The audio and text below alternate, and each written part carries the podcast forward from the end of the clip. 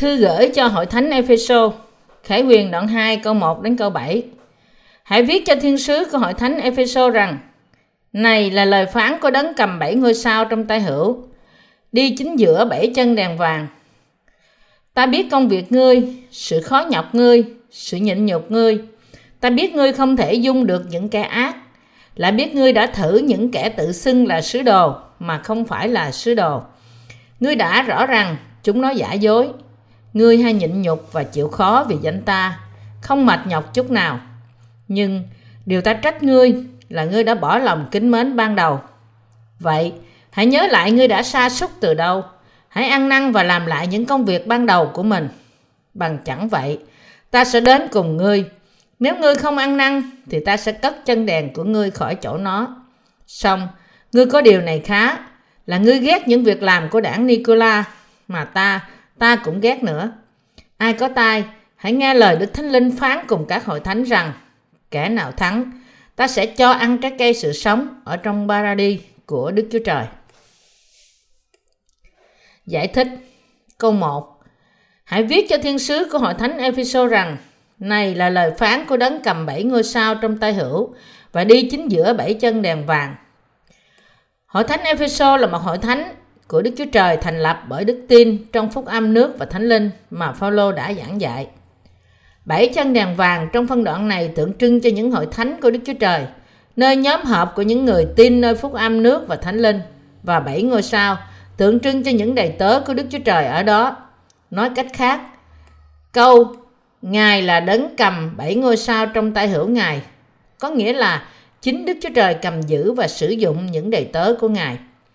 Chúng ta phải nhận biết rằng, Đức Chúa Trời phán với bảy hội thánh trong xứ Asi qua dân đầy tớ của Ngài, cũng áp dụng cho tất cả các hội thánh của Ngài trong thời hiện tại, là những hội thánh đang đối diện với thời kỳ cuối cùng gần đến qua những hội thánh và đầy tớ của Ngài. Đức Chúa Trời nói với chúng ta và dạy chúng ta làm thế nào để chiến thắng được những thử thách và khổ nạn đang chờ đợi chúng ta. Chúng ta phải chiến thắng Satan bằng cách nghe và tin lời của Khải Huyền. Đức Chúa Trời nói với chúng ta trong hội thánh của Ngài. Câu 2 Ta biết công việc ngươi, sự khó nhọc ngươi, sự nhịn nhục ngươi. Ta biết ngươi không thể dung được những kẻ ác, lại biết ngươi đã thử những kẻ tự xưng là sứ đồ mà không phải là sứ đồ. Ngươi đã rõ rằng chúng nó giả dối. Chúa phán bảo hội thánh Epheso về những công việc, công khó, sự nhịn nhục, sự khoan dung kẻ ác, sự thử thách và chỉ ra những tín đồ giả mạo của hội thánh này. Chúng ta có thể thấy trong phân đoạn này đức tin và sự tận tụy của hội thánh Epheso là tốt đẹp thế nào. Nhưng chúng ta phải nhận biết rằng dù đức tin bắt đầu tốt như thế nào đi nữa, nhưng nếu sau đó đi lạc lối thì nó sẽ trở nên vô ích. Đức tin của chúng ta phải là đức tin thật, là đức tin luôn đứng vững từ đầu cho đến cuối. Nhưng đức tin của những người phục vụ của hội thánh Epheso không phải như vậy.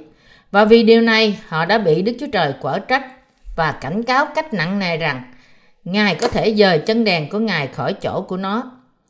Như lịch sử của hội thánh bày tỏ, bảy hội thánh xứ Asi thật đã rủi thai bị dời những chân đèn của họ. Chúng ta phải học từ những bài học của hội thánh Epheso và nhớ rằng những hội thánh của chúng ta phải được Đức Chúa Trời chấp nhận là thuộc về Ngài bằng cách đặt nền của chúng ta trong đức tin nơi phúc âm nước và thánh linh. Và chúng ta phải trở thành những đầy tớ của Đức Chúa Trời là những người bảo vệ hội thánh bằng đức tin này. Câu 3 Ngươi hay nhịn nhục và chịu khó vì danh ta, không mệt nhọc chút nào.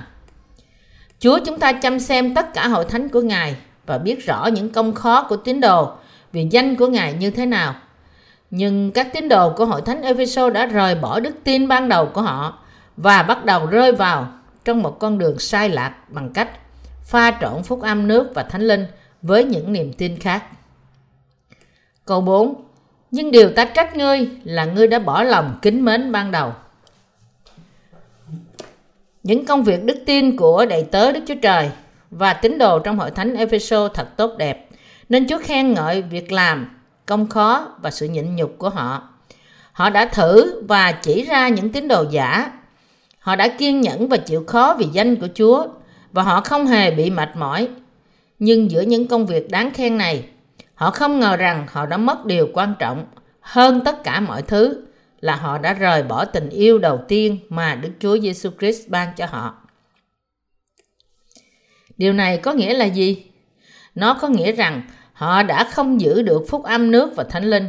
Là phúc âm đã cho phép họ được giải cứu ngay lập tức khỏi những tội lỗi của họ bởi sự tiếp nhận và đức tin của họ nơi Chúa. Mặt khác, sự từ bỏ phúc âm nước và thánh linh có nghĩa là họ đã cho phép những sự dạy dỗ sai lạc và phúc âm khác len lỏi vào trong hội thánh của họ. Vậy thì, những phúc âm khác và những sự dạy dỗ này là gì? Đó là những triết học, thế gian và những tư tưởng con người. Những điều này vẫn đang chống nghịch lại lẽ thật cứu rỗi mà Đức Chúa Trời đã ban cho con người. Chúng có thể có lợi cho xác thịt con người, hoặc ngay cả có thể có lợi ích đem lại sự liên kết và hòa bình giữa con người. Nhưng chúng không thể làm cho lòng con người hiệp nhất với những điều thuộc về Đức Chúa Trời.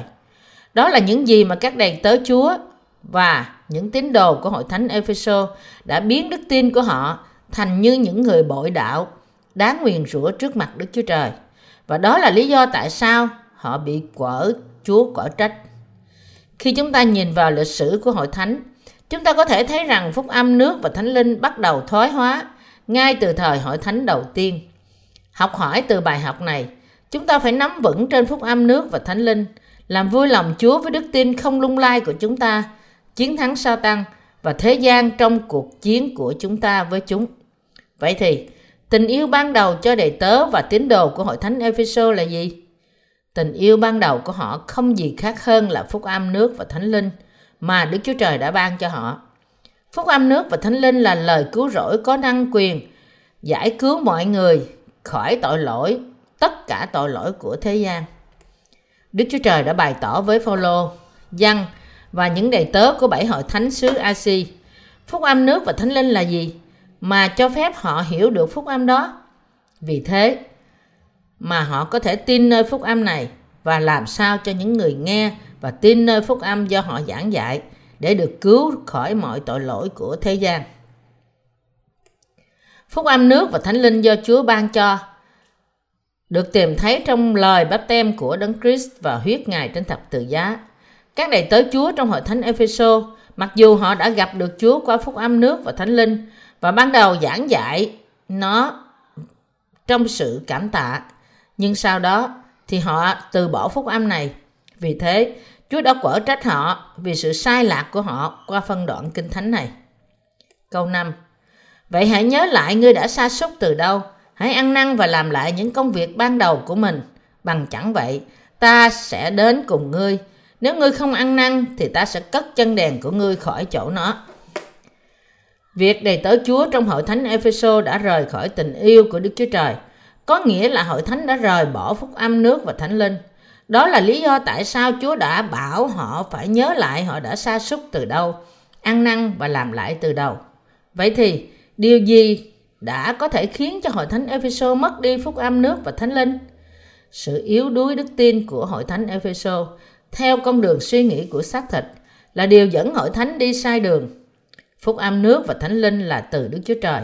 Lẽ thật chắc chắn đã bày ra mọi sự giả dối của những học thuyết và những sự giả dạy dỗ giả của mọi tôn giáo của thế gian này.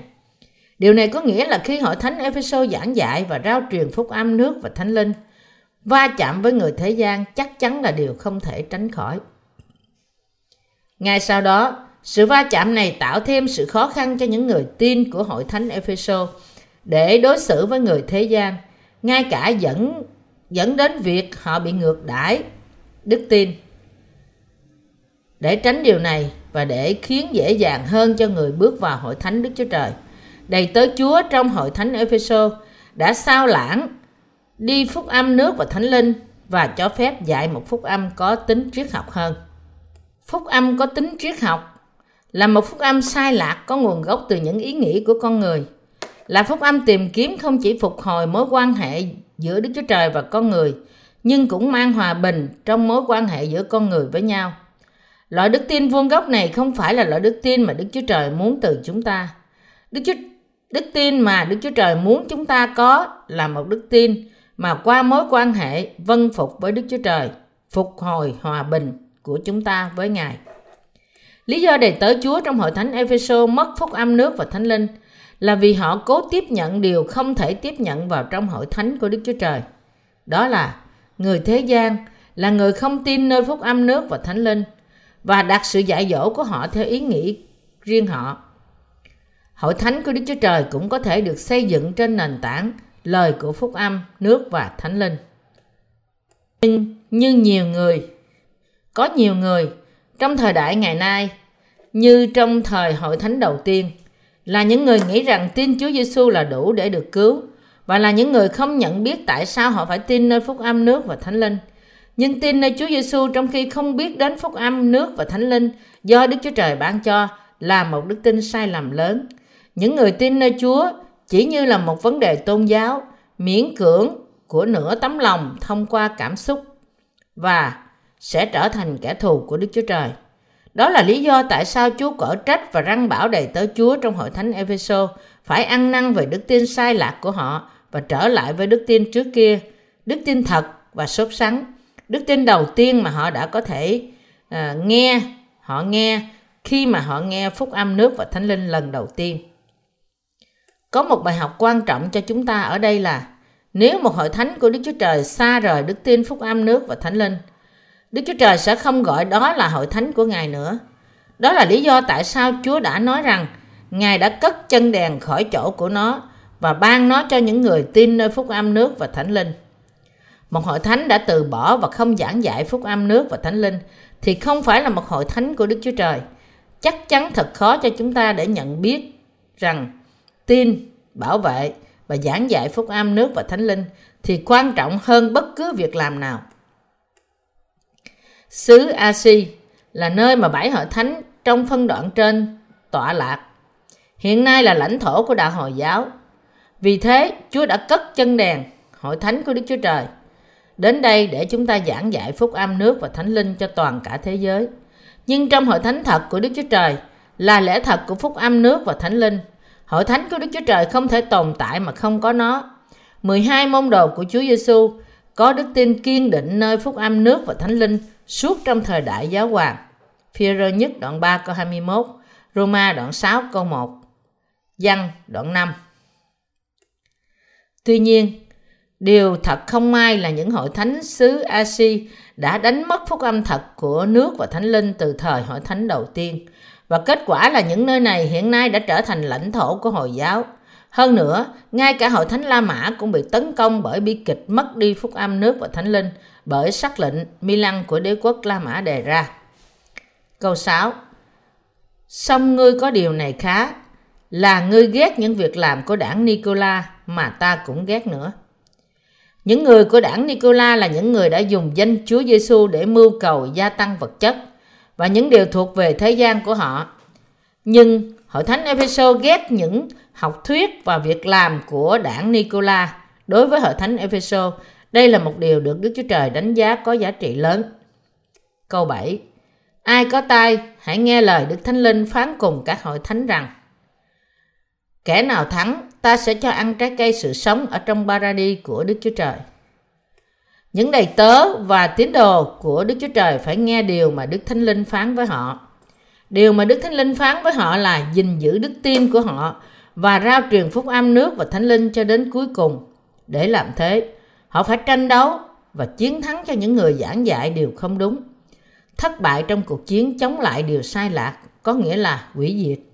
Những tín đồ và các đầy tớ của Đức Chúa Trời phải chiến đấu và thắng kẻ thù bằng đôi tay của họ. Đó là với lời của Đức Chúa Trời và phúc âm nước và thánh linh. Đức Chúa Trời đã phán, kẻ nào thắng, ta sẽ cho ăn trái cây sự sống ở trong Paradis của Đức Chúa Trời. Đức Chúa Trời sẽ chỉ ban trái sự sống cho người chiến thắng. Nhưng thắng ai và điều gì? Với đức tin của chúng ta, chúng ta chiến thắng những người không tin nơi phúc âm nước và thánh linh. Những người tin phải cam kết bền lòng trong cuộc chiến thuộc linh với những người thuộc về lẽ giả và họ phải nổi bật lên như người chiến thắng trong những cuộc chiến này bởi đức tin của họ. Họ cũng phải dâng mọi sự vinh hiển lên Đức Chúa Trời và ban sự ban và sống cuộc sống chiến thắng với đức tin của họ nơi phúc âm nước và thánh linh. Chỉ có những người với đức tin của họ nơi lẽ thật chiến thắng kẻ thù của họ trong cuộc chiến thì mới có thể sống trong trời mới đất mới do Đức Chúa Trời ban cho. Trong thời kỳ hội thánh đầu tiên, những người muốn tin và bảo vệ phúc âm nước và thánh linh phải đối diện với sự tử đạo. Như vậy, khi đến kỳ Antichrist hiện ra, thì có nhiều người tử vì đạo hơn.